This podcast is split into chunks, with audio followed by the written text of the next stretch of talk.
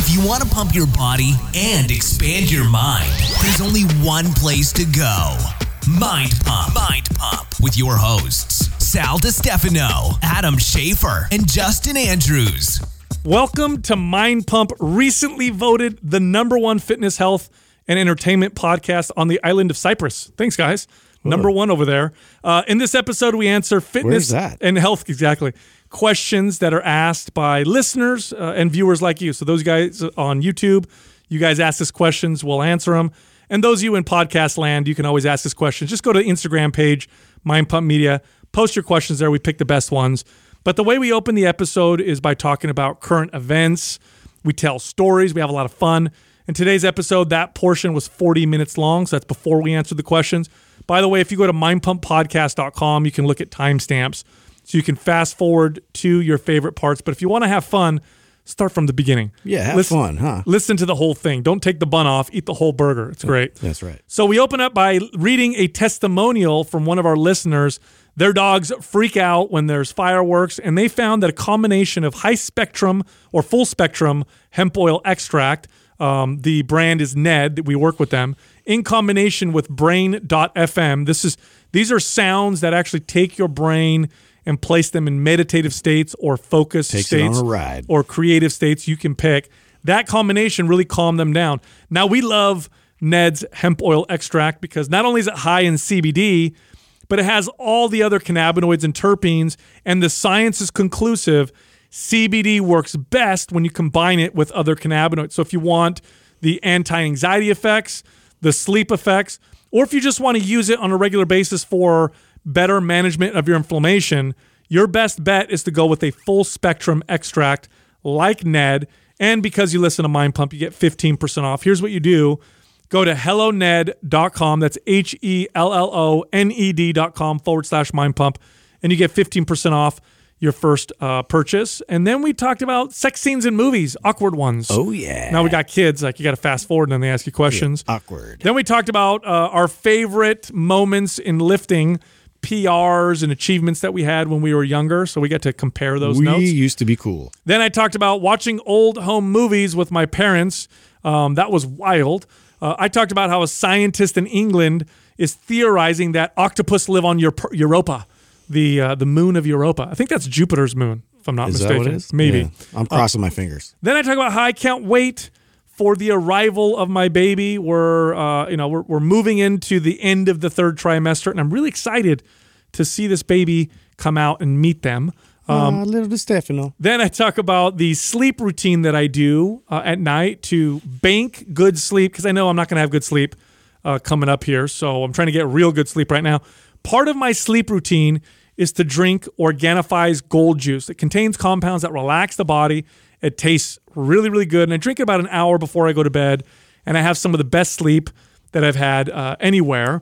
Um, now, because uh, you listen to Mind Pump, you do get a discount with Organifi. And they have other, by the way, organic plant based supplements like protein powders and green juices and red juices. The red juice is good pre workout, by the way. So here's what you do if you want to get the discount go to Organifi.com. That's O R G A N I F I.com forward slash Mind Pump. Use the code Mind Pump at checkout and get 20% off. Oh, and by the way, I did mention brain.fm. We have a hookup there too. Just go to brain.fm forward slash mind pump and you'll get 20% off signing up uh, for those sounds that can put you in different mental states. Uh, then we got into the fitness questions. The first one this person is very picky with the way that they eat fe- uh, meat um, and eggs and whey protein, and they can't get enough protein, but they're picky. So what can they do? Grow up. So we we recommend they eat uh, corn dogs and chicken nuggets. Yeah. Uh, the next question: This person says, "Why has the dumbbell pullover fallen out of favor?" It's one of our favorite exercises. You actually find it in a lot of the MAPS programs. So we talk about the real value of the dumbbell pullover. It's an exercise a lot of you should be doing. So listen to that part of the episode. The next question this person wants to know what are good priming and warming up movements for golfers. We have a free guide on that, by the way, if you're a golfer and you want to set yourself up before you golf to hit farther and with more accuracy. Go to mindpumpfree.com. And then the last question this person is doing three full body weekly workout routines. So they're working out probably every other day, hitting their full body. By the way, that's one of the best ways to work out but they want to know what they can do on the off days and they want to hear all about trigger sessions. Now, trigger sessions is a concept that we've brought up many times on the podcast. It's a great way to turbocharge your current workout. It's currently found in our MAPS Anabolic program. In fact, if you're looking for expert workout programming, okay, if you want to follow a routine that was written by trainers with lots of experience, okay, we've got combined experience of 60 years, probably combined, uh, you know, worked with over a thousand clients, trained lots of trainers, coached lots of trainers. We know what we're doing. Our workouts are effective. If you want that all planned out for you, one of the best things you could do is enroll in the MAPS RGB bundle. Okay, this combines MAPS Anabolic, MAPS Performance, and MAPS Aesthetic. You follow them in that order. It gives you a full nine months of exercise programming, all written out for you. So in nine months, you could do incredible things with your body mm. with the right workout, and of course, with a good diet. Gotta have the right plan, Sal. the right plan. You, you, you enroll, you get lifetime access, but if you follow the programs as they're laid out, that's about nine months of workouts. If you want to check out the RGB bundle or other MAPS programs, go to mapsfitnessproducts.com. T-shirt time. And it's t-shirt time. Oh shit, Doug! You know it's my favorite time of the week. oh, yes, it is. Great time. We have two winners The for best Apple time. Podcasts and two winners for Facebook. The Apple Podcast winners are ZTR32 and Point Blank 62. For Facebook, we have Mason Burnt and Hannah Hoey. All of you are winners. Send the name I just read to iTunes at mindpumpmedia.com. Include your shirt size and your shipping address, and we'll get that shirt right out to you. Hey, Adam. Yep. I want to read off this little testimonial you got from uh, Josiah W. Okay. Uh, it says, Not sure if you will read this, Adam, but I wanted to thank you for sharing how to calm your dogs down during the fireworks. My dog has been having a hard time with thunderstorms. She freaks out and wants to hide in the bathtub, and she cries until I join her. I've been using Ned, which helped a lot, but I added Brain FM, and the combination does miracles. Thanks again so much. I'm telling you. Wait, so you give the dog the, the hemp oil extract, Yes. put on the Brain FM. So, it, and what I do is like, so for us, like it, it was fireworks, right? So I, we don't deal with thunderstorms so much here, but when the fireworks are going, and this was like a re, like a recent hack. I've been doing the Ned for a while, and he's right. Like the Brain FM with the Ned, like takes it to a whole nother level. Yeah. So the Ned like calmed him down already, which was nice. But still, if it was like a crazy fart went loud, they'd still bark and kind of. They just wouldn't go nuts. They would bark a little bit. Well, then I figured this hack out where if I put like if I corner my dogs in a part of the house, right, because I have like those section off gates, keep them on one side, and then all I do is make sure Brain FM is going between the window and where they're at, and it it completely you know can- cancels the noise that's happening out there, and it gets it gets drowned out in the Brain FM, and they don't even real they're fucking sleep like And you give them the Ned. yeah. Yeah. It's been a game changer. Is it all like the the nature noises, like on the uh, meditation side of We the run Brain FM, we, or- we run the beach like that's like yeah, yeah, yeah. that's like the that's sta- one of my favorites. What happens That's to your dogs if you play focus? Like- Yeah, I haven't tr- I haven't tried that yet. I haven't done anything like that. They're We- just chewing just on like their hypnotized, just like yeah. chewing on their toy. I, I'm telling that shit that work that shit works hella good, dude. It I- does, yeah. man. It's uh, p- people uh, ask how often we use it. I use it every night. Max, we we put Max to sleep every single night uh, with Brain FM. Do you really? Every single night. it's just it's a nat. It's just like it's part of the routine. What if you're of, conditioning him? He'll never be able to fall asleep. I don't, anyway. maybe I don't know. I, I I'm in that a little bit of that conundrum because we do uh, brain FM, we do like white noise uh, with, with the kids, and and you know they've had to now start to wean themselves off it. So they go to a friend's house and stay the night, and it's like they don't have access to that and all that, and so it's like you know to be able to sleep, they got to get used to you know just having nothing, and also like giving to away from any kind of lights in the room and like getting away from like the night light stuff and so yeah we're kind of going through that it's a little bit of a struggle You but could you could try my grandmother's uh, remedy Oh, for sleep, that? babies that can't sleep. yeah Little uh, grappa on the fingertip. is that rum? It's a little, no, little, dude. little whiskey. Grappa's liquid fire. It's like it's just pure. I don't know how what the, Moonshine? the alcohol percentages of it, but it's it'll melt your face. Okay. And they'll, you know, especially when they're teething, they put they put a little bit of finger, rub it on the baby's gums. Look, it works. I did. I After did, you do it 10 times. I, Like I grape did that. Like everyone kept telling me that when he was so he, of of everything that we've dealt with, right? As far as having a, as so far, right? Knock on wood. Uh, a year in, like he's been such an amazing baby. Like Max has been really uh, relatively easy, right? Uh, as easy as having a child can be.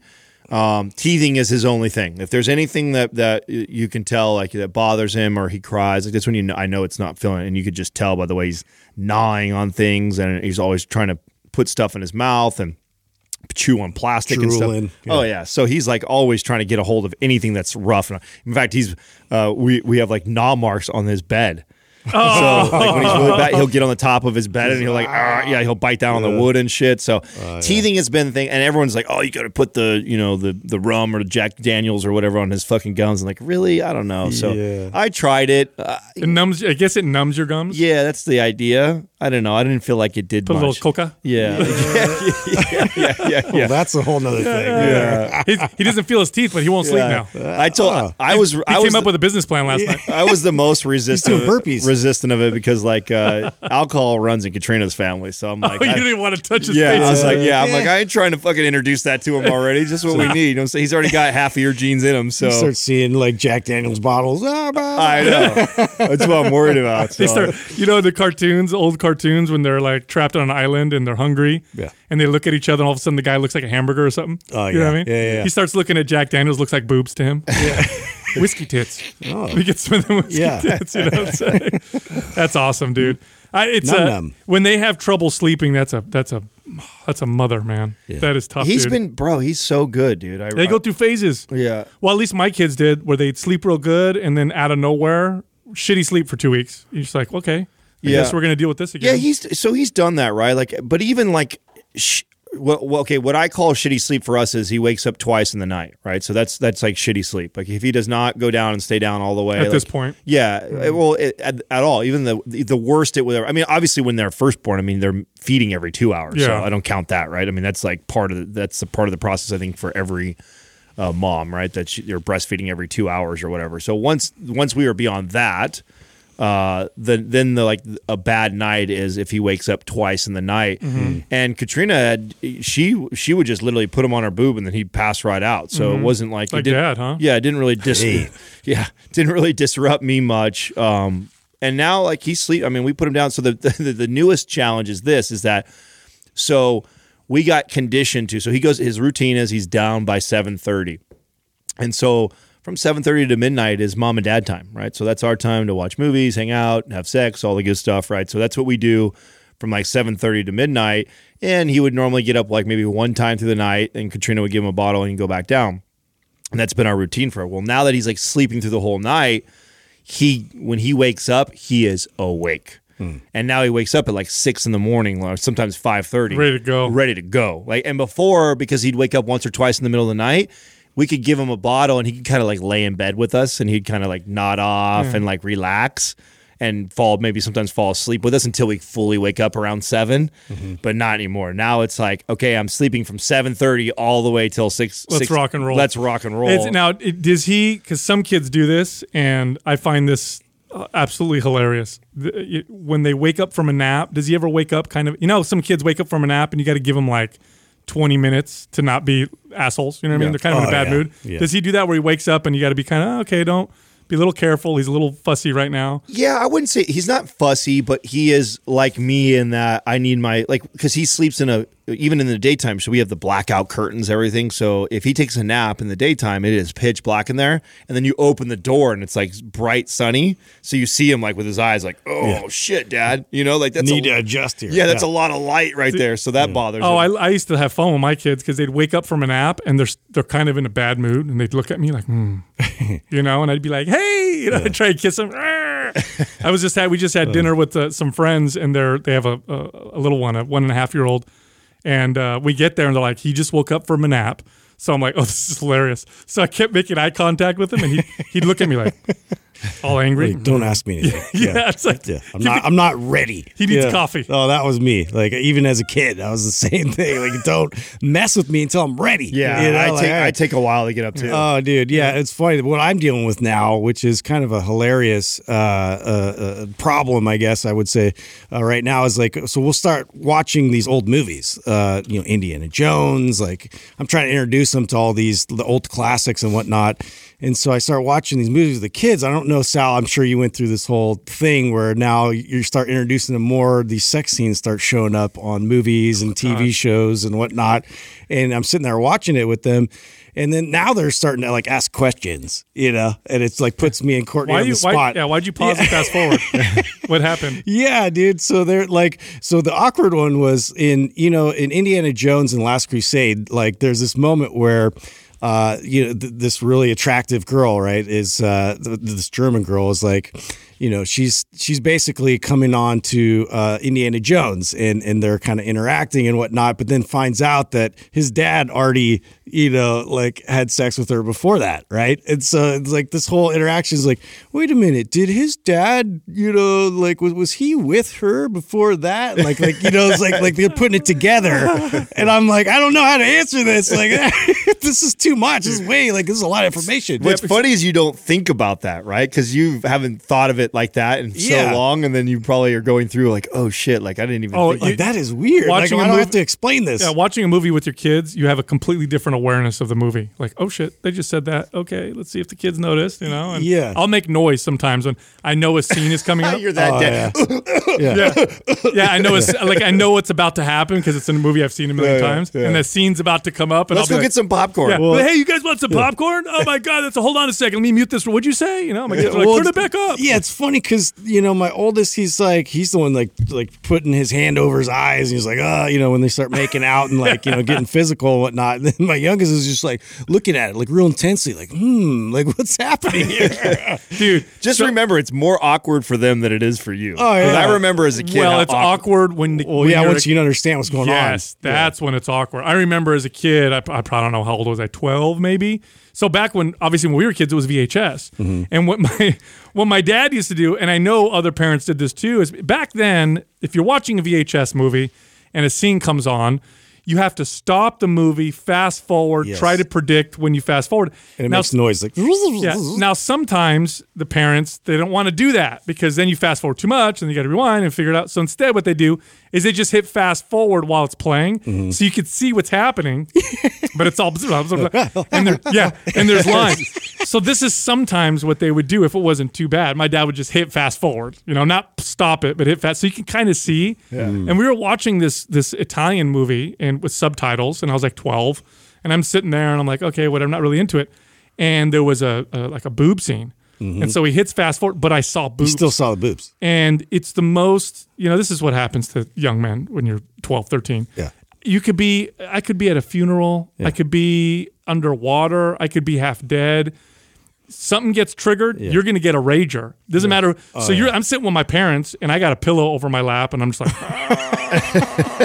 just from a flash of boobs. Just Like, a- that's all it took. uh, uh, you know, as a kid. it was the first time ever Yeah. in front of my parents and then Oh. of course you're just like oh, Dude, I had an awkward thing. I was trying to think of when that happened with my parents, but it was when uh, in Ghostbusters when uh, w- you know when the when the When the ghost, ghost- starts going Yes, down dude. on Dan Aykroyd and starts you know he's like oh, and yeah. I'm like what's happening? Yeah. they, they wouldn't answer me. how, how bad did you want how bad did you want your house to be haunted after that Oh, I was like, ghosts do was that. like, oh, I was like, wow. wow, dude, is- that's I want, interesting. I want a ghost BJ. Yeah. You know what I'm saying? No, it's uh and this is before, of course, easy access to porn. You, you, you watch movies, these scenes would come up and you would just take mental note and be like, okay. Yeah. When mom and dad aren't home, at, you know, at 32 minutes and 45 seconds, she gets out of the pool and the bikini comes down a little bit. Oh, That's yeah. what I'm going to fast forward to. yeah, you know Fast? Times at Ridgemont High. Uh, oh, you know exactly the movie I'm I- of talking course I about. do. Yeah. No, dude, you know what my challenge is right now with uh, with my kids um, is that they're because we're a mixed family and they're both half with me and half with their mom. The difference in the households that is a big, such a big challenge. It's like Yeah. in one house, unlimited access to tech. In the other house, it's much more controlled. The nutrition's a little different. And so it's like, what do I do? I'm afraid of being the, you know, am I going to be the too strict house or am I going to be Are the, you going to be the tyrant, or do they appreciate that you know later on because it's like it's something that they know they can count on is consistent? Well, know? what sucks too is if she's overcompensating for you not to, which makes it even more worse. It's oh. one it's one thing if they get to get away with a little bit more at another house, but if it's like she's found like, oh, dad's really strict there, I can be the one who gives them all this and then overcompensates on that. So you're like totally you're countering everything I'm working one on. of the insecurities is as a as a, a parent with dual custody, mixed family, is that you want you you don't want your kids to not like being at your house. This is this is subconscious. You might even be aware of it, but I identified this years uh, later. I was like, oh yeah, I'm trying to make it the best fun place of all time because I'm a little insecure about you know uh, oh they're not going to want to be here because they're only here you know every other week or whatever. That sucks. That's a that's a, a, a crappy one. Then recently we got in this kind of argument over paying for college. We have totally different ideas about how you know what kind of lessons that the, how the kids are going to learn certain lessons and college comes up and it's like you, we're going to pay for all college. I'm like no. He, the kids will be an adult at that point. What a great time for them to learn responsibility how to handle debt the value of money it doesn't make any sense to pay for everything and then it's like they're they're little kids all the way up until they graduate college and then they got to figure out Yeah. everything that's going on it makes Yeah. makes there's always huge back and forth about that shit oh wow. yeah it's Man, stupid Lots of challenges. yeah, it's so dumb. Anyway, dude, uh, worked out this morning. So you guys know I'm on. Uh, it's it's it's it's time now, right? You guys know that, right? Well, it's time? It's time to get hardcore again. Oh yeah. Yeah. Yeah, good luck with that considering you're gonna be another I was going to gonna say you got a real brief window, bro. I was gonna Yeah, say, you gotta run as fast. I remember can. that. I was like hardcore for the That's lead- exactly lead- what's going yeah, on. leading into it, and then Yeah. I was even rocking and rolling pretty well for like the first month. I'd say I think because I think I was riding the momentum that I had going into it, which I think that's good that you're doing that right now. Yeah. and then life hits completely. And Yeah. uh, Yeah. then I'm like, okay, I'm just happy if I can get my two or three workouts in a week. Yeah, I'm trying to do that right now and get back, you know, get into a really crazy, you know, five, six day a week type rhythm. And this morning, as I was working out, you know, it's funny when you're consistent, you start to remember some of these old techniques that you would use every once in a while. And one technique that I love that I haven't really employed uh, a lot uh, recently is to make to pick a rep count and then make the rep count work. So what I mean by that is I say, uh, and I, it's with a lightweight, not with a heavyweight. So I don't mean like I make myself do the reps at all costs, but I'll do I'll pick a weight that is easy to do, twenty, and I'll say I'm going to make this a ten rep set. And then as I'm getting through the set and kind of self adjusting the reps, uh oh, I'm getting only five left. I feel like I got ten more in me.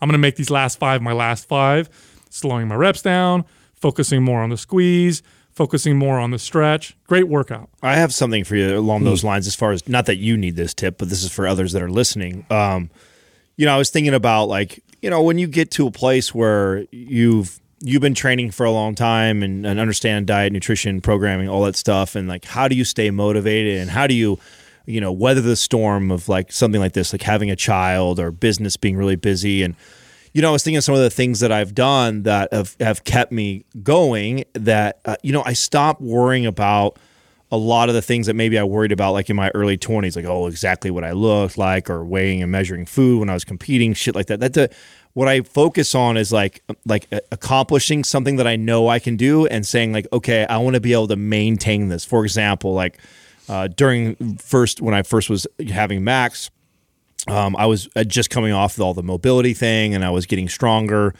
And the ability for me to, uh, and I did, I did a video on Instagram like back then where I, you know, jumped from my knees, stabilized barefoot, and then picked up I think like ninety pound dumbbells and a deadlift.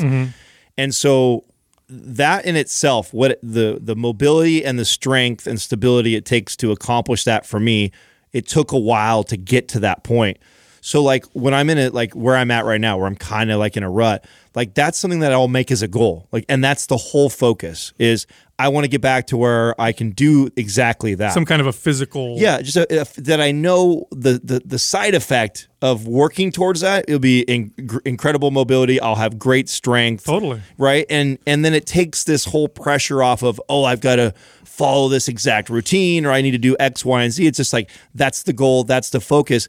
I find it easier to be motivated and to stay focused on like single goals like that that are related to strength or mobility.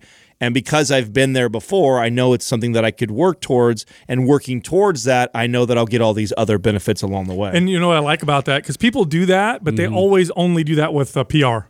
I'm going to work Uh, towards a max bench or a max. Nothing wrong with that, but if that's all you ever do, right. um, you're going to hit a wall or hurt yourself. So I like that. I like that where rather than it being a, a weight PR, it's like a, a you know it's a different type of physical performance, you know, um, goal. Which Right. in your case was knees to one-legged squat or whatever. I like yeah, I like kettlebells for that too. Like just there's so many uh, complex moves that um, you really have to practice continuously to be able to get uh, proficient in it, and also to be able to make it more smooth every time. And so really, it's like the goal is completely different. It's really like how pretty can I make this movement, and as a byproduct, you know, you're you feel like you're getting stronger. Everything's working a lot better, and it's just like again, it's mentally uh, easier in a sense than than always trying to like grind your way through and, and get to those like PRs and heavier weight uh, challenges. Do you guys remember some of your? I mean, I know you guys started when you were a little older than I was, but do you guys remember some of your biggest like landmark, you know, achievements when you were working out? Where you know, like for me, like the first time I could do a standing overhead press with the big wheels. That was such a big deal for me. It was like mm-hmm. oh, huge. yeah. I, I remember I was I don't know I was probably 18 or hmm.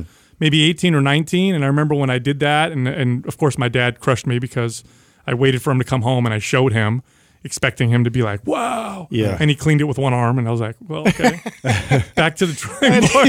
it just Thanks. deflates you immediately. Yeah. Wonder why I was insecure. Uh, yeah, Dad. right. Weird. You know? Yeah, for me, well, I think it was when I got three plates on a um, on a power clean because I had been working like I'd never done them before, and then uh, going through like a couple different seasons of training and and still trying to figure it out, like how to best uh, you know use energy and get that type of snap I needed to be able to get uh, the weight where it needs to be, and then drop at the perfect timing and catch it, and then drive up and have that strength, and everything had to work perfectly. And uh, you know, so I got like 225. You know, I was around there already because I was just you know that was about my strength level, and to to get one more plate on there was like everything. And then after that, you know, I, I got some more, but it was like that that that was a definitive lift for me. Yeah, I think it depends on what part of my life. Like I, like you, Sal. I mean, I remember that for bench. It was such a big deal. It was a major insecurity as a as a young Yeah, boy. nobody want no guy wants to bench and not have the big wheel. At least when we were lifting. Oh yeah, no, I had, it was a, I had to start. I had to put twenty fives on, Mm-hmm. and then, like for the longest time. I mean, I was training for at least a year, two years before I got to where I could put a forty five on each side. So that was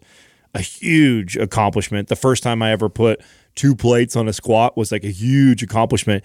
Now that the goals are more like mobility focused, it was a big deal not that long Can ago. Can I get out of bed without hurting? Yeah, no.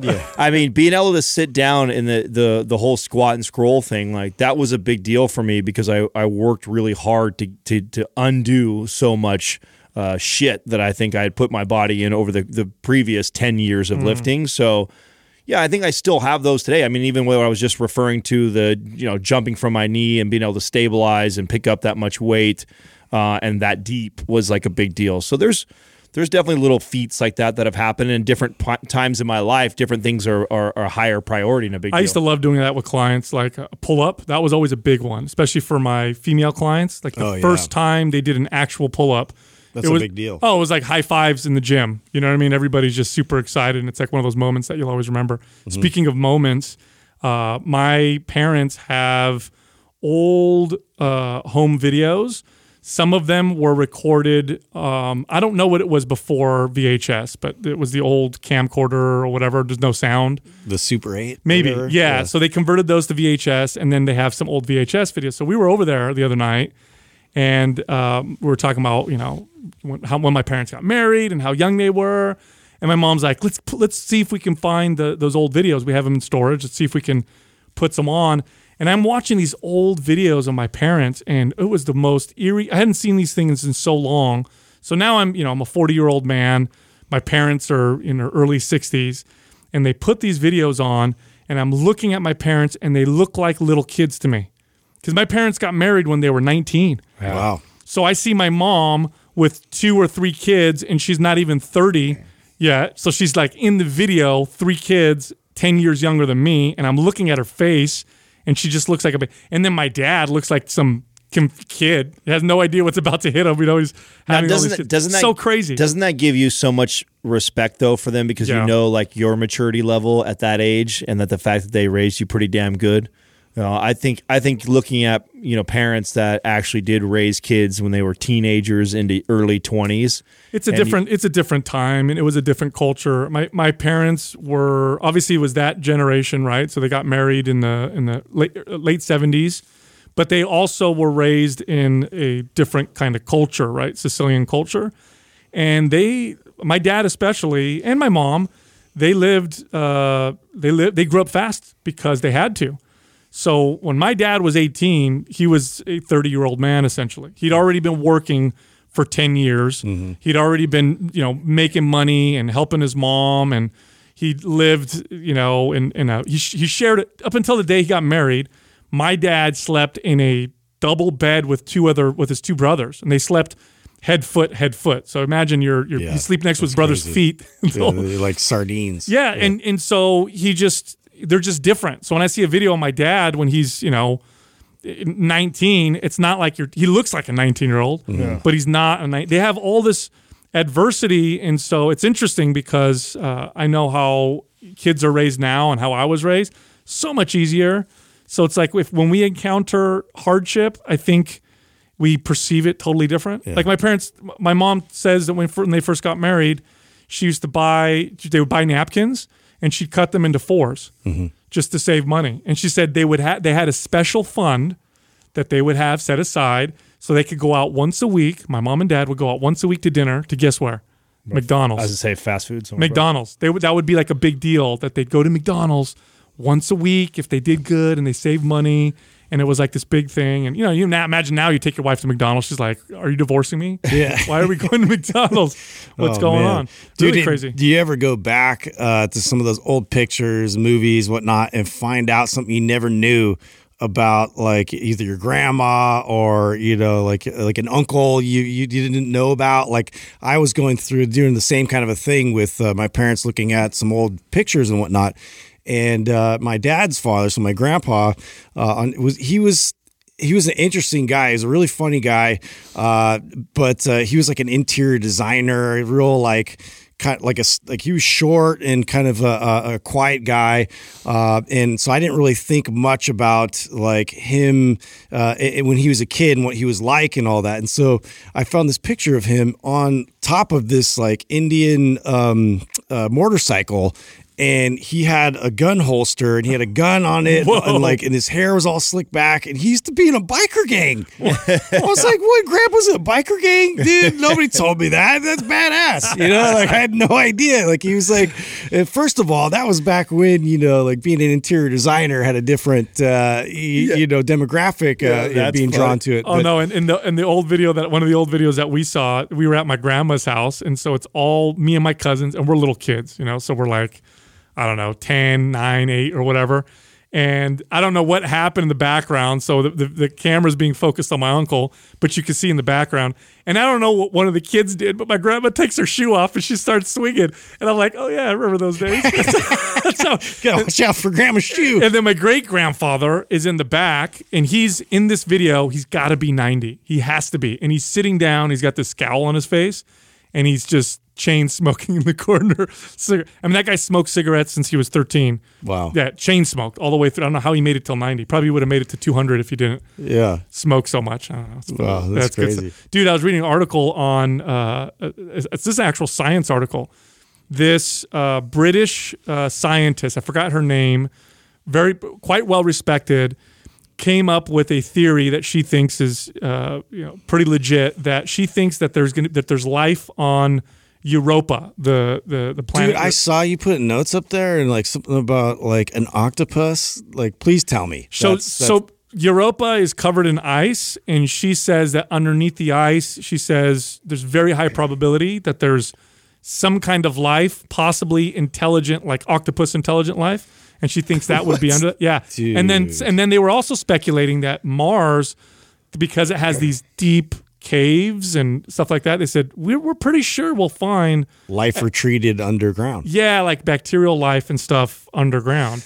You know, I know that's the kind of stuff that trips me out. It like keeps me up at night sometimes. It's Yeah. like, oh, dude. Like, because a lot of people have speculated that uh, cephalopods and uh, you know uh, octopus, squids, and all that like ha- are like aliens in a sense because they, especially octopus because they're really intelligent. Like we really underestimated them. you ever seen uh, videos of octopus like figuring out how to like Dude, open they, the door? they and- unscrew stuff. You put you put them in a, in a in a can. They can unscrew themselves out. They can escape like anything.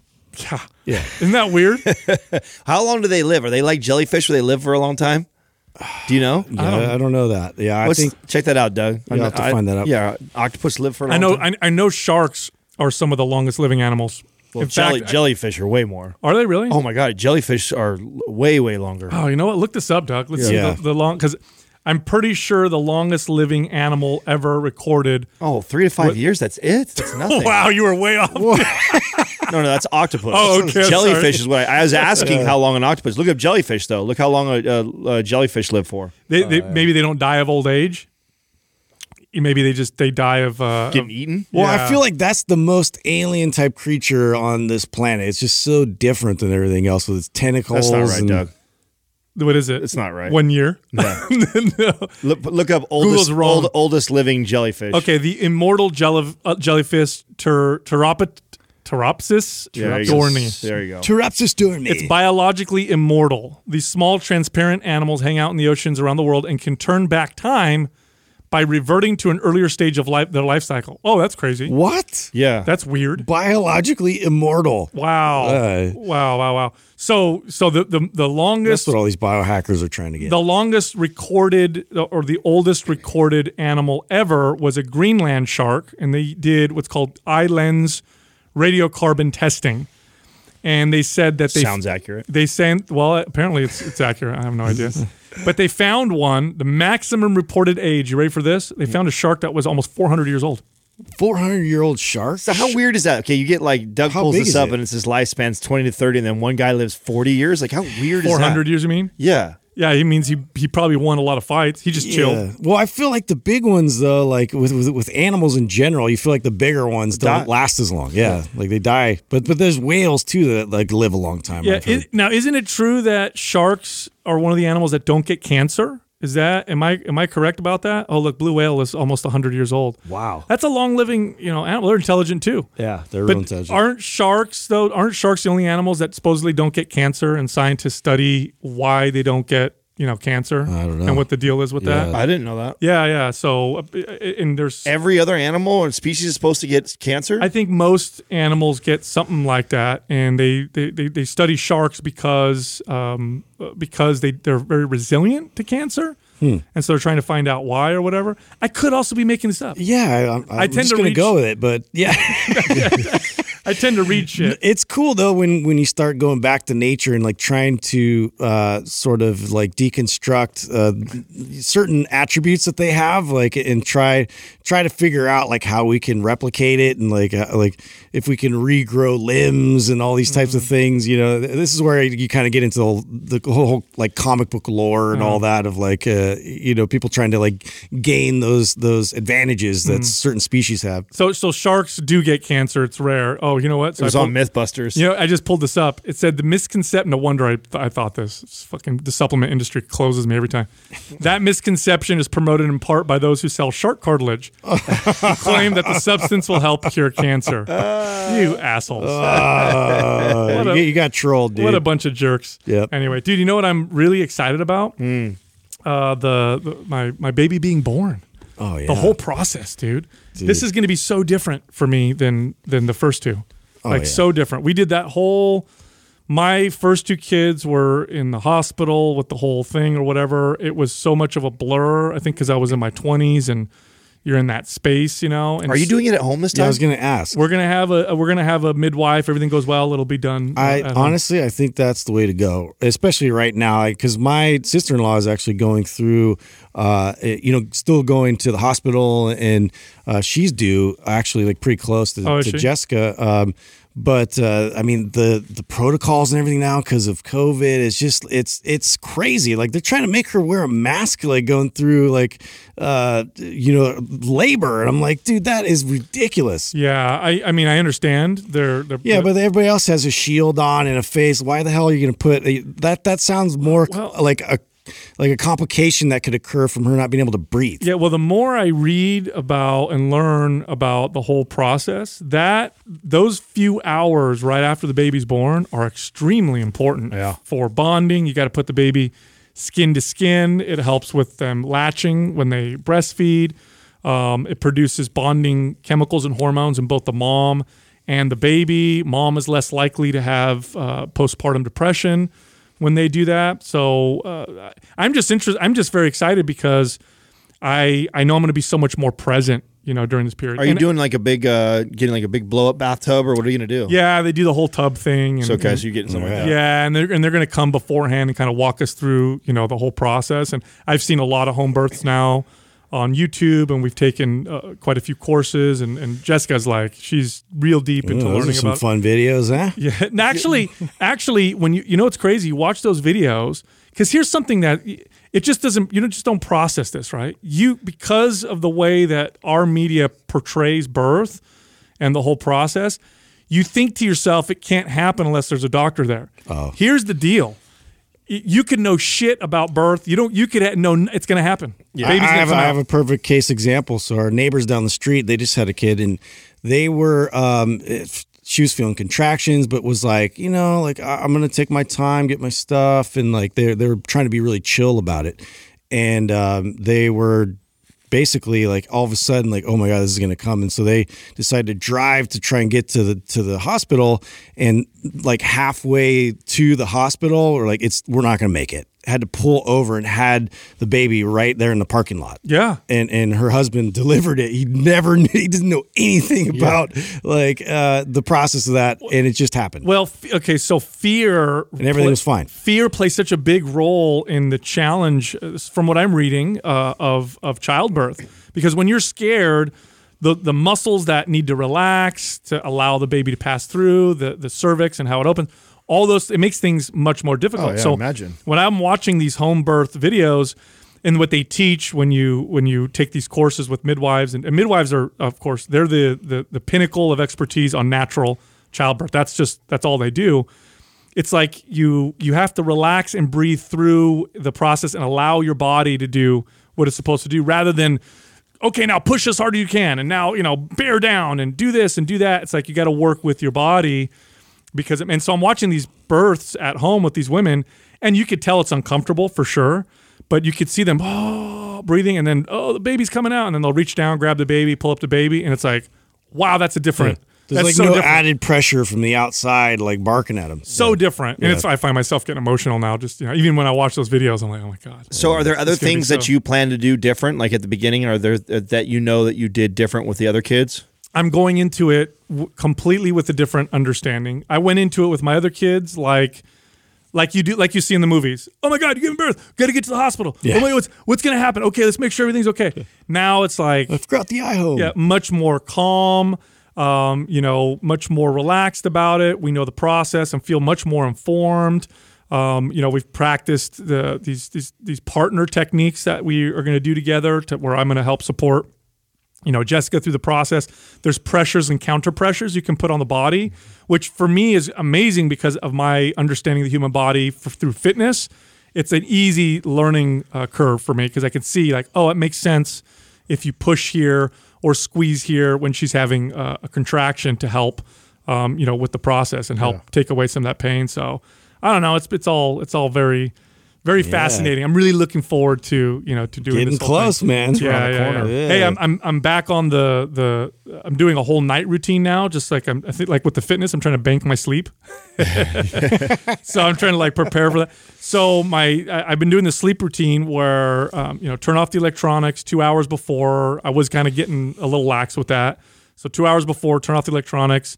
Um, and then I'll, I'm doing the uh, the gold juice from Organifi, and I actually brew chamomile tea, and I use the chamomile tea with the gold juice, and I use that uh, in the gold juice to add a little extra sedative power to it. Hmm. Sleep like like a rock, dude. I, know, that's- you- I was actually just talking to Organifi, and they were telling us that the, the gold juice and green juice are the top two products that people buy that are listeners of Mind Pump. That's for sure. That's Yeah. probably the biggest Oh, repeat. gold juice Yeah. uh, uh, with, with hot water. It, like you said, you, obviously you make it Or as a almond tea. Milk. whatnot. Yeah, I just put it in hot water, and it's it's just as amazing. Oh, I do it with almond milk. Oh, dude, I Yeah. slept. I sleep hard, like just all the way through dreams and the whole deal. And then when I wake up, I don't feel groggy or anything. Now have you do, you- now have you and Jessica discussed at all what nights will look like? You know, if you are you going to be getting up throughout the night, or do you have you? So So what is this like you're going to figure it out as you go? Or? So, so again, totally different. I'm going into this completely different than the first time. So my goal for the, especially for the first six weeks, is to bond with the baby and give uh, Jessica the opportunity to really bond with the baby, and for her to move as little as possible. Because what I'm learning is that they, you want to lay supine for uh, definitely the first four, if not next six weeks. It helps the organs get into place. It helps everything heal. It's actually much better than when they go back to working out. Uh, everything works out better, and so I'm, and I want my kids to really be able to bond with their with their sibling. So we're, we're looking into a, a postpartum doula. I don't know if you guys are familiar with this.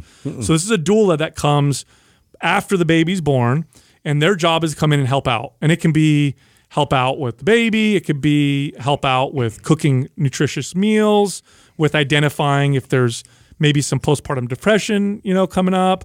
You know, helping the just just in general, just coming there to be a, a big helper mm-hmm. to a help with that whole process. Because the goal for me is to not worry about anything but the that first you know six weeks of Jessica healing and everybody really bonding you know with the baby, allow bring the baby into a calm, uh, loving environment. You know, Yeah. so it's totally different than before. Do they also do like the lactation consulting and all that? That's already- that's yeah. already its own thing. Yeah, that's so. This literally, this is a person that comes and is like helper with everything. And I, I do forget that Jessica's a first time mom because I've done this before. Yeah. And she's like, "Yeah, I'm a little anxious when you go back to work. I'm going to be alone with the baby for the first time." I'm like, "Oh yeah, I remember that feeling." You know. So this will be. I, so we're looking into it. I think we might end up doing it. yeah, cool. that's smart. This quaz brought to you by Organifi. For those days you fall short on getting your organic veggies or whole food nutrition, Organifi fills the gap with laboratory tested certified organic superfoods to help give your health and performance the added edge. Try Organifi totally risk free for 60 days by going to Organifi.com. That's O R G A N I F I.com and use the coupon code MINDPUMP for 20% off at checkout. First question is from Jeremiah Johnson. I am an extremely picky person. It's hard for me to eat meat every day. I don't like whey protein, and I can't eat enough eggs a day to hit my protein intake. What options do I have left? God, it's so good to be alive today when we have all these options. Right? I know. I don't like this. I don't like this. Oh, I don't no, like you're that. going I the don't like direction that. I would go. Yeah. well, I, well I I'm gonna throw you in the wilderness, son. Let's see what you're uh, gonna eat there. Fucking A, well, man. Jeremiah, your options are other stuff. I mean, what are you asking? You know, is, Yeah. is your question that you want to have more protein in your diet? In which case, you're going to have to pick, and you're going to have to be able to reframe how you, uh, your perceptions and your ideas and your feelings around some of these foods. Can can you do that? Yes. It's totally possible. I did that. I hated fish for most of my life. Could not stand fish. Couldn't stand the smell. Hated it. Didn't like it. And then one year I became an adult and I went. We went to Italy, and um, I said to myself, you know, uh, I'm just gonna open. I'm just gonna be open minded. I'm gonna really try to appreciate the fish. I know it's healthy for me, so I'm gonna appreciate the health uh, aspects of it, and I'm just gonna have some and really try to erase some of my old preconceived notions about fish. And here's what happened: I didn't turn into a fish lover, but now I can eat fish because I my now because what happened is I developed a different relationship around it because I opened my mind a little bit around a food that I thought I hated or that I had this idea that I hated all the time. So you can try that. Now, if that's too hard for you and you don't want to do that, well, then eat less protein. And there's and the consequence of that, of course, is probably why you're asking this question. You'll, maybe you're not going to recover as fast, build as much muscle. So what?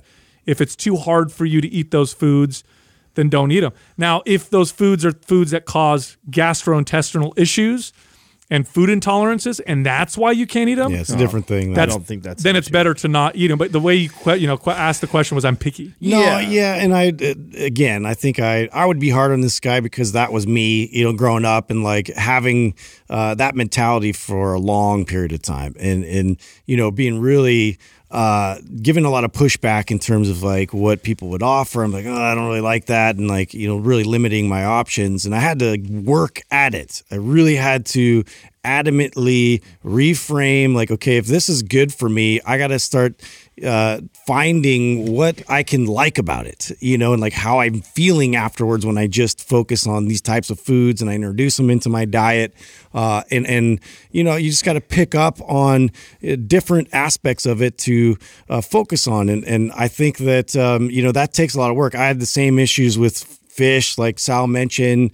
Uh, that's something that I'm still, even to this day, uh, trying to mentally uh, approach, you know, dishes like that. Where I, I'm associating it now. Like I used to be really into fishing, and so there was experiences behind it when I catch a Oh, fish. and that- brilliant. and that's when I did really enjoy it. And it was a very brief uh, period of my life where I was like, oh, and we, and, you know, and we grilled it, and it was a family thing, and you know, it was like a celebration that I Mm-hmm. like caught the fish. And so I'm trying to like think of these moments where I've you know had good uh, you know times with with those types of foods. So I don't know. Like honestly, it's it's it's just something that I, I feel this this just screams to me. It's almost you got to take it like you're training. You you got to start training on reframing these types of foods so that way if you know it's good for you, then uh, it's something that you can start to like and enjoy. I mean, I too, I hated all kinds of shit that I eat now all the time. I hated fish. I hated eggs.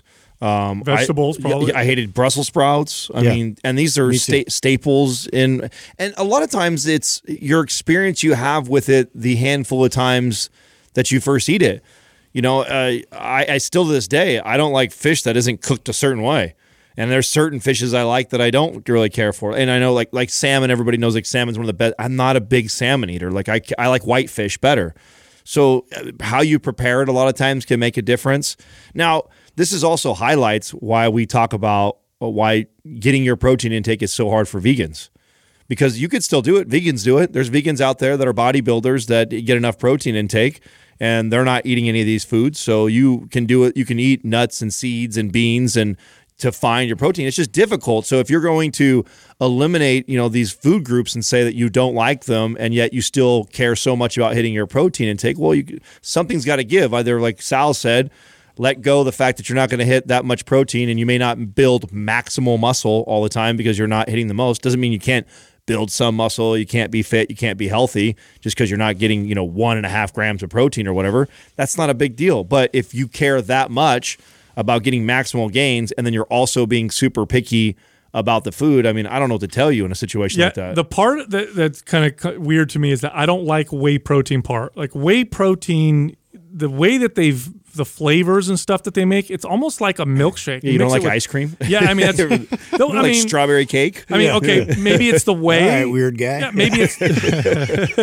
and I feel like he, this is the guy that gets eats like corn dogs and chicken nuggets, so he gets his protein. Yeah. yeah. I, look, I mean, you, I mean, maybe try Organifi's protein. There's no whey in it. It's all vegan, um, and it's the best tasting vegan protein um, that I've ever had. It's got a great amino acid profile. Maybe try that. But look, here's the deal: your preferences for food are partially genetic. Studies show that there's some partial genetic uh, preferences, but the bigger part of it, this is proven, is psychological. Yes. The bigger part of of what foods you prefer and like has to do with what they're associated with, has to do with your past experiences and your current ideas around those foods. Look, you take the average American and you have them walk through an open fish market with the smell of the fish. And and many Americans would be like, "Oh, Yeah. that smells gross." Yeah. You you take people from Asian countries, people who grow up around these open fish markets, and the smell is alluring to them. There's nothing gross about it. Now,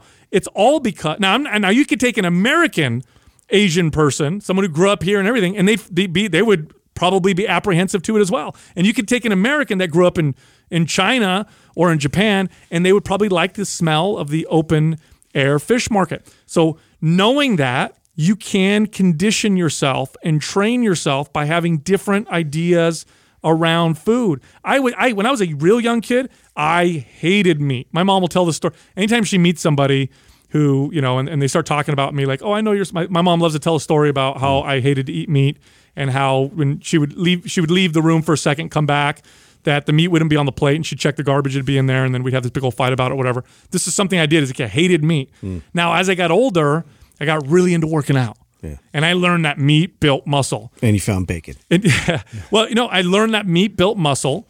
And so I developed a completely different association around meat. And then I started to like the taste of meat. And hmm. so you can do this with yourself. But if you start out by saying, I'm a picky person, you automatically already identify Right. as a picky person. This is who I am. You don't have to be. You don't. Yeah, that's another thing. I can also not be. You really don't have to be. Be open minded. Try different foods. Open minded means don't have expectations, and then learn to value foods for lots of their different values, not just the maybe the hyper palatability of it or the taste of it, but rather how does it make me feel? What is the other values of it? And then if you could get through that and, and start to value foods that way, then what you'll find is that you'll likely start to actually appreciate the food and then you might actually start to crave and enjoy the food. And I've done that to myself and I've trained clients that way many, many times. Next question is from Jamil A144. Why do you think the dumbbell pullover has fallen out of favor in the fitness community when people like Arnold and others of his time used it regularly? Especially since it's sometimes referred to as the squat of the upper body. Hasn't fallen out of favor for us. Yeah, I was gonna say, has it really? It's Uh, in our routines, and we talk about all the time. maybe maybe like PRing with it, like you'd mentioned, like back in the day, like Oh. bra- bragging rights. Oh, back in the day before Arnold's time. So you're talking about the 30s and 40s. Um, bodybuilders, uh, the pullover was an exercise that they would often uh, compete with or, or compare notes over. Who can do the most weight as a for a pullover? The pullover is a phenomenal exercise. It's extremely unique in, in, in its function. It works a lot of the body. It strengthens the muscles of the rib cage. Mm-hmm. It works the pecs. It works the lats. The serratus anterior really has to strengthen and Gotta have stabilize good shoulder mobility to do great. it. Yep. It actually it's a great exercise to develop Yeah. or keep good shoulder. It's one of my it, yeah. one of my favorite exercises. Here's why I think it fell out of favor, because the trend of training body parts became popular. As soon as that happened, where it was point. like, Yeah, it's uh, not an isolation exercise at yeah, all. like okay, where do you put it? Chest workout, back workout. Like which one do you do? Um, I know Arnold did it in his chest workout. I know other other bodybuilders do it on the back workout. I prefer to do it uh, on a back workout when I do it, but it's not a it's not a, a single body part exercise. It's hard to categorize, and because body part split training became That's a good point. That's, Popular. that's a pretty good theory. I, That's- w- I would guess that. Yeah, that's probably true because it, it's like a, many other move, like a Turkish get up, which was uh, obviously extremely popular back in the days that nobody talks about or uses. It's like one of those things. It's like, where do I put it? yeah. So then it just fell out of favor because of that. Oh, clean and press. Clean and press was how people did shoulder presses forever. Mm-hmm. But a clean and press is like working so many different muscles that I'll just do a standing overhead press because it's just shoulders. Yeah. Today's shoulder. I know it's day. interesting. They they didn't have racks where they just take it off. You know, the racks you'd have to actually pick it up from the ground uh, and and then play, you know press it overhead. So yeah, there was a lot of that, and like there's there's a lot of weird categories for a lot of those old type of lifts. It's like where do you even put it? Where do you put a bent press? Where do you put a windmill? You know, where do you put all these old you know old school kind of? It encompasses way too many muscles. uh, Yeah, to really you- figure it But out. you we I- talk about this too. I mean, this is. Uh, I love pullovers. Yeah, no, I, I definitely. Maybe we haven't talked about it in a while, but we used to talk about pullover all the time as like a favorite exercise. Oh yeah, I mean back in the day, the way used to do an incline press. You guys know how they used to do it? They would have an incline bench. There yeah. was They no had to pick the. They had to clean the bar up and then go up. there was no seat. It was literally like a plank, and Yeah. they they clean a weight and then lean back and then do an incline press. Okay, so were they able to use as much weight for their chest? No, but what were the side effects? Like, like built their back, Traps. their shoulders, their traps. Like the the pullover, like a lot of these exercises, unfortunately, people are missing out on the incredible value that they provide because you know the paradigm became these you know exercises that work specific body parts. That's really too bad. I You think- know, it could almost. It's funny. I've never. I've actually never heard anybody refer to as a squat of the upper body, but I can get behind it. You know, shoulder, even your triceps, uh, your your chest, your back, your abs. Like, Yeah. I mean, it does get. It does Especially get full range. Yeah, Yeah. they're getting a great stretch Dude, out of it. when I was in um, judo and when I did uh, grappling, especially if I did no no gi grappling, which is where you, you just either shirt off or wear a rash guard. Mm. When I when my pullovers were strong, oh boy, I could do snap downs so hard. I had incredible stability, and if I if I hit you with a hard snap down, you either reacted by standing up, which I take you down, or you're hitting the mat. And it was because I was devel- able to develop so much power from a pullover. So there's a lot of function. As far as developing the body, it's one of for me personally one of my favorite uh, back exercises. Um, I love doing pullovers either before I do a pull up to give me that lat pump. In fact, I did them this morning. Um, or I'll do them at the end of the workout to stretch the lats, work the teres major and minor, you know, up at the top. So, and if you follow a MAPS program, you're likely to run into a pullover. I Oh, think yeah, it's we prob- programmed it a few times. it's got to be in, in definitely in the RGB bundle. It's it's in. I know it's in anabolic, and I know it's in Definitely aesthetic. aesthetic. Yeah. It's in both those for sure. Um, so if you want to, and here's the thing. The way we wrote our programs is based off of our decades of experience on what really works, not the trends. We don't give a crap about the trends. So if you follow, let's say you did get the RGB bundle and you follow the exercises, what you'll find are exercises that might be popular now. And then you might find exercises that fell out of favor or some that you've never really seen before, mm-hmm. but they're in there for a reason. It's because they really work. Yeah, they're really good, they show up more than once. Always. Next question is from Mover and Shaker 21. What are good priming movements for golfers? Uh, Justin, didn't you create a free priming guide for this? I did. That's very specific, and uh, that was back when we were like, okay, let's do some real specific stuff and see, you know, who's going to respond. So I did put together. It was it was more of an infographic, so it, you know, just kind of taking maybe 10 or 12 priming movements that would really help uh, golfers out and and, and uh, basically take them through different uh, planes of, of movement and uh, yeah so it's all highlighted in something that's actually a free downloadable infographic that you can get on our mindpumpfree.com I don't even remember what's in. I imagine what some anti-rotational stuff. Did you have? anti-rotation stuff. I actually put a little stick mobility in there as well Okay. that you can do with or without like your your golf club even. So if you want to like if you don't have a stick you know you can use your golf club uh, for some of these movements. But uh, yeah definitely anti-rotation rotation. Uh, you you had like some windmill movements in there. You had some hip hinging movements in there. Um, and uh, really it's about uh, you know getting access to those movements and being able to have control uh, so that way when uh, you know you go to swing and everything you have control and you have fluidity uh, in your shots Yeah, the, the the recent study came out on priming, and it shows that first of all, something that I did not realize was that when you prime your bot. By the way, for people listening who don't know what that is, think of priming like a very specific and far more effective warm up. So it's like warming up, but you're literally uh, getting your body to perform better when you go into your performance, your workout, or whatever. That's what priming is. It's very specific and it's far more effective than a warm up. And at the very least, it reduces injury like a warm up would. Um, so that's what that's you know all about. But there was that one study, and they showed that priming the effects of priming lasted like an hour. So I whenever I prime a client, it's always right before they would do their workout. But based according to the study, you could prime your body in an hour. You still have the benefits of it for a whole hour after you've done the priming. Now, what are the benefits? You have more power, you're more explosive, better control, better movement, better stability. So it's literally if, if you want to add, let's say, I'm going to make up a number, but it's probably around, you know, two to five percent performance to your whatever you're going to do, then you want to do a good 10 minute uh, priming session. Uh, I, I'm, this reminds me of a story. Did you guys ever see those guys at the mall when they would sell those stupid bracelets or necklaces? That Hell yeah. remember they the, were the magnet ones right yes, and Yeah. baseball players for a second were wearing them. You guys remember that? yes So this is I remember this is right around the time I really started figuring out priming. And so I went to the mall and I was there with with a, a friend of mine and there was a guy, you know, talking about these magnets, put it on and increases your performance and it's so awesome. And I remember being like, all right, I'm going to go have some fun with this guy. Let's see what happens. And one of the tests that they did was without the bracelet, you stand up on one foot and you put your arm out and then he pushes down on your arm and then he tips you over. Mm-hmm. So he does that first. He goes, try and resist as hard as you can. And then he pushes down and then you kind of tip over. Then, right after he puts the bracelet on, and then he does it again. And lo and behold, you're way more stable and way more balanced. And so you're like, it's the bracelet.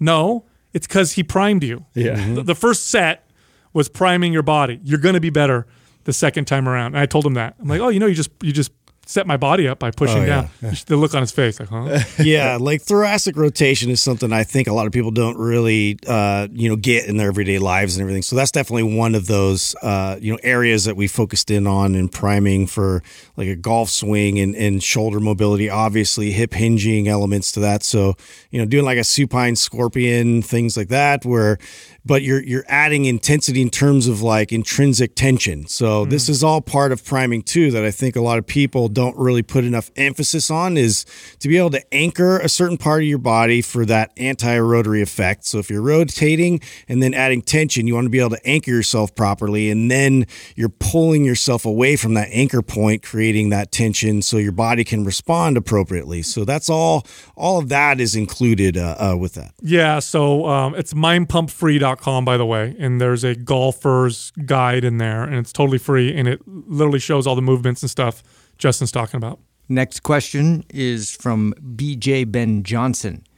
While doing a three day full body weekly routine, what do you recommend doing on the off days to stimulate, stimulate muscle growth? I've heard Sal promote trigger sessions. Could you explain what those are and how they help? You, you know, I just posted in my story, I don't know if you guys saw this, um, where I posted the three most impactful books that I read as an early lifter. And so there was Arnold Schwarzenegger's Encyclopedia of Bodybuilding. That was the first that had showed me all the different exercises. Then there was Mike Mentzer's Heavy Duty. That was really the first book that got me to question common knowledge in muscle building because it was so just opposite of what I had thought was true or whatever. And then the third book was the one that really got me to understand the value of frequency, the power hmm. of sending a frequent muscle building signal. This book was called Dinosaur Training. Mm-hmm. And in the book, he advocates for daily lifting and daily practice of lifting. This was so opposite from what I had read in Flex magazine and bodybuilding magazines where they said, you know, annihilate the muscle or beat up your muscle and then let it rest and recover. And basically, what he said in the book was work out every day, just don't work out hard every day. And that frequent signal will get things to move along. And that's when I really started to look at frequency. Now, later on, I observed the effects of frequent, you know, activity on family members and their body parts that were developed. And I've told the story a million times, like my mechanic uncle with the big forearms and all that stuff. And on those off days, do low intensity exercise. Number one, it's going to speed up re- recovery. It doesn't slow down recovery. It doesn't get in the way. It actually speeds it up. And number two, even though it's low intensity, that doesn't mean it's not sending a small muscle building signal. It's not as loud and as big as the full body workout you might have done the day before, but it does do something. And so what a trigger session essentially is is a 10 minute light pumping session. You're just doing some exercises to get a little bit of a pump and then you leave it alone. And you could do this a few times a day on the off days and it makes a tremendous difference in how your body develops. Oh yeah, and to kind of back that up, like one of my favorite books I'm always uh, talking about is Super Training uh, by Mel Siff, and they, you know they go through all these different studies uh, over from you know Russia, and one of the things was about the Olympic lifters and how they would lift and uh, really like stay in in a low to moderate intensity as they would go to do these like really complicated Olympic lifts, and and they were just you know sharpening that that signal of how I lift and go through this movement and trying to, you know, really like master all these little nuances that, were involved in, in that process. And so uh, to be able to do that effectively, to, to always do it with intensity, you're going to get under fatigue and then things are going to get away from you. And so it's, it's much more effective to just continuously sharpen and work on this like practice. And so it's like, uh, in terms of trigger sessions, it's basically the, the, the practiced version of, you know, doing those exercises before you then get into your workouts. Well, I don't have a good book to reference, uh, but I do remember reading this study for frequency and when that light bulb first went off for me. The problem, though, that I had was I remember realizing, like, oh, I need to hit the muscle group more frequently. And the challenge that I had was I still was applying the same mentality that I was before. And so I think that's where I think a lot of people get stuck here. Even our some of our listeners, like they they hear of trigger sessions and then we we talk about frequency. And I got to think that there's a, a large portion of people that probably are applying it the same way that I probably was as a young kid, just thinking more is better. It's, it's a workout. It's right. more workouts. Yeah, exactly. It's more workouts. Of course, if two workouts were good, three would be better, and then four would be better, and five would be better, right? Uh, and the the thing that took me a while is to really be okay with scaling back uh, the intensity. And it's hard, especially if you've if you've already been trained to like train hard and you want to sweat and you want to burn. Like I, it's probably the number one thing that I have to address in DMs when people are referring to trigger sessions. They're like, you know, how hard should I go and how heavy should I go and how many should I do? And those are the type of questions when it's like no, don't think of it like that at all. We're literally just trying to pump some blood, practice some movement. You're really trying just to facilitate recovery. I like to talk about it like more like that mm-hmm. than I like to talk about it as increased frequency because increased frequency to so many people just means more workouts. Mm. And think of it more as like what you're trying to do is send blood to that that muscle group that's that's sore I want to send more blood, more oxygen, more nutrients to there by me doing something really light. It's going to pump fluid into there and speed up the recovery process. So think of it less of like a, a, standalone workouts that you're doing throughout the day and think of that I'm just trying to send send blood, send signals, send fluids send nutrients to that area, speed up recovery, and that's what's going to help. And then yes, of course, the increased frequency of touching that muscle is going to do it. But that to me is the big hurdle for people that are learning about trigger sessions is knowing how to separate the difference between a traditional or a foundational workout from what are these things that you guys talk about trigger sessions. They really are. And that's why we recommend bands. Like bands are so good for this because they're they're easy they're light you can take them anywhere and you really are just trying to pump some fluid and some blood and oxygen into that muscle totally and here's another way to look at it right so imagine if you're looking at uh, you're looking at a graph or there's a you're, you're standing in front of a clothesline. Okay, you're looking at a clothesline. Everything below that clothesline means your body is losing muscle. Everything above that clothesline means your body is building muscle. And when you work out, you send a signal that goes above that clothesline. When you're not working out, the signal goes below that clothesline. So now think of the signal as a, as a balloon that's filled with air. So it's not filled with helium, it's filled with air. And so you start out your day and you do a hard, heavy workout. Give that balloon a real hard hit underneath it, and it's going to go real high above the clothesline. Now the next day comes around. Well, you you you you're not going to be able to recover from another really hard workout, but that's okay because that balloon is still, even though it's floating down slowly, it's still above the clothesline. So now you don't need to hit the hell out of it. You just pop it a little bit. You give it a little pop. Then you wait to the next day, and then it comes down. Oh, it's getting close to the clothesline, but now I'm going to do the hard workout. Pop it real hard again. So essentially, what you're doing is you're every single day, either through intense workouts or through light trigger session type workouts, you are maintaining a positive muscle building signal. And the way your body ultimately builds muscle is if the positive signal is outweighs the negative signal because there is no such thing as maintenance in the body. You're always adapting. And when it comes to muscle, it's either building or it's breaking down. Either it doesn't blowing or popping. It doesn't just stay. It doesn't just maintain. So you want to keep that signal popped up, uh, you know, above the clothesline, and that means some workouts are hard. Oh, but now I'm limited by re- my recovery. That's okay. Now I can do a lighter workout and send a, a, a, lower level signal. I don't need to send such a loud one. Then the next day, oh, I'm, I'm, more recovered. Now I can send a louder signal. If you approach your workout this way, especially if you're looking for maximum gains, like if that's your goal, if you really want to see what your body can do, do two to three trigger sessions on your off days. It will blow your mind. You have to be consistent. Doing it just once or one day a week, it's not going to do it. Do it every single day on the off day. Try it for a month. Watch what happens. Write me a DM. I promise you it'll blow your mind. Look, Mind Pump is recorded on video as well as audio. Come check us out on YouTube if you want to see our faces. Uh, also, you can find us all on Instagram. Doug can be found at Mind Pump Doug, and you can watch his page and look at behind the scenes kind of stuff. Um, Justin can be found at Mind Pump Justin, Adam at Mind Pump Adam, and me, I'm at Mind Pump Sal. Thank you for listening to Mind Pump.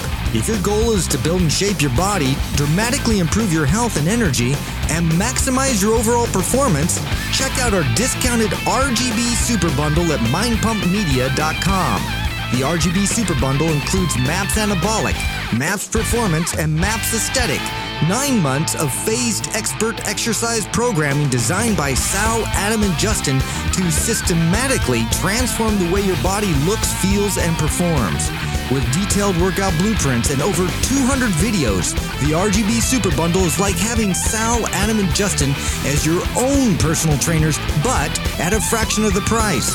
The RGB Super Bundle has a full 30 day money back guarantee, and you can get it now plus other valuable free resources at mindpumpmedia.com. If you enjoy this show, please share the love by leaving us a five star rating and review on iTunes and by introducing Mind Pump to your friends and family. We thank you for your support, and until next time, this is Mind Pump.